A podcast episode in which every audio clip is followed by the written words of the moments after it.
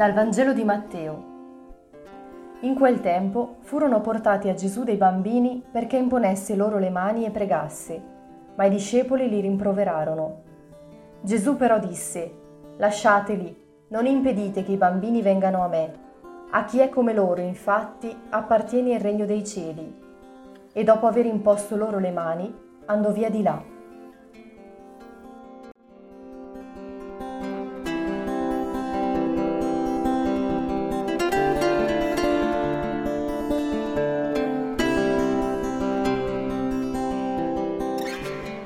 Gesù disse, A chi è come loro, infatti, appartiene il regno dei cieli.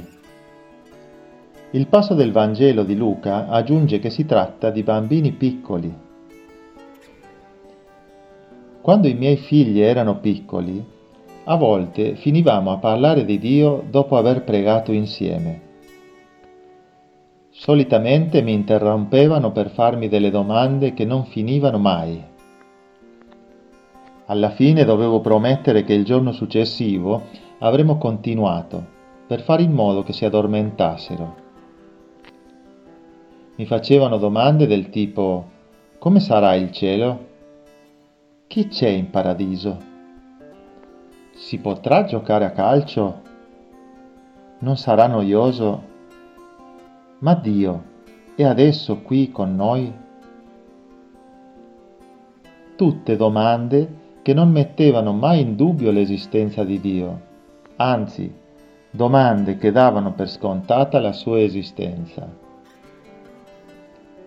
Oggi anche la scienza conferma che i bambini sono maggiormente predisposti al rapporto con Dio.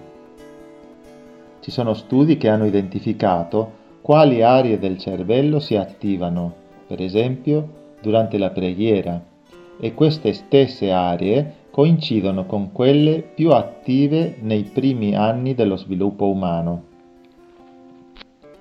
La vita moderna, soprattutto in Occidente, ha dato molta priorità allo studio e allo sviluppo tecnologico, curando sempre meno la nostra vita spirituale. Questo spesso ci fa sentire vuoti. Che distanza sento che c'è tra me e Dio? Che tipo di dialogo ho con Lui?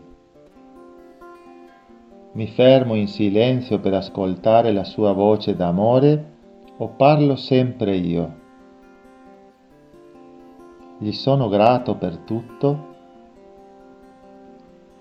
Mi lascio cullare nelle sue braccia? Mi fido di Lui e credo che con Lui tutto finisce bene? Santo Spirito, mentre rispondo a queste domande, riempi il mio cuore della gioia che viene da Dio.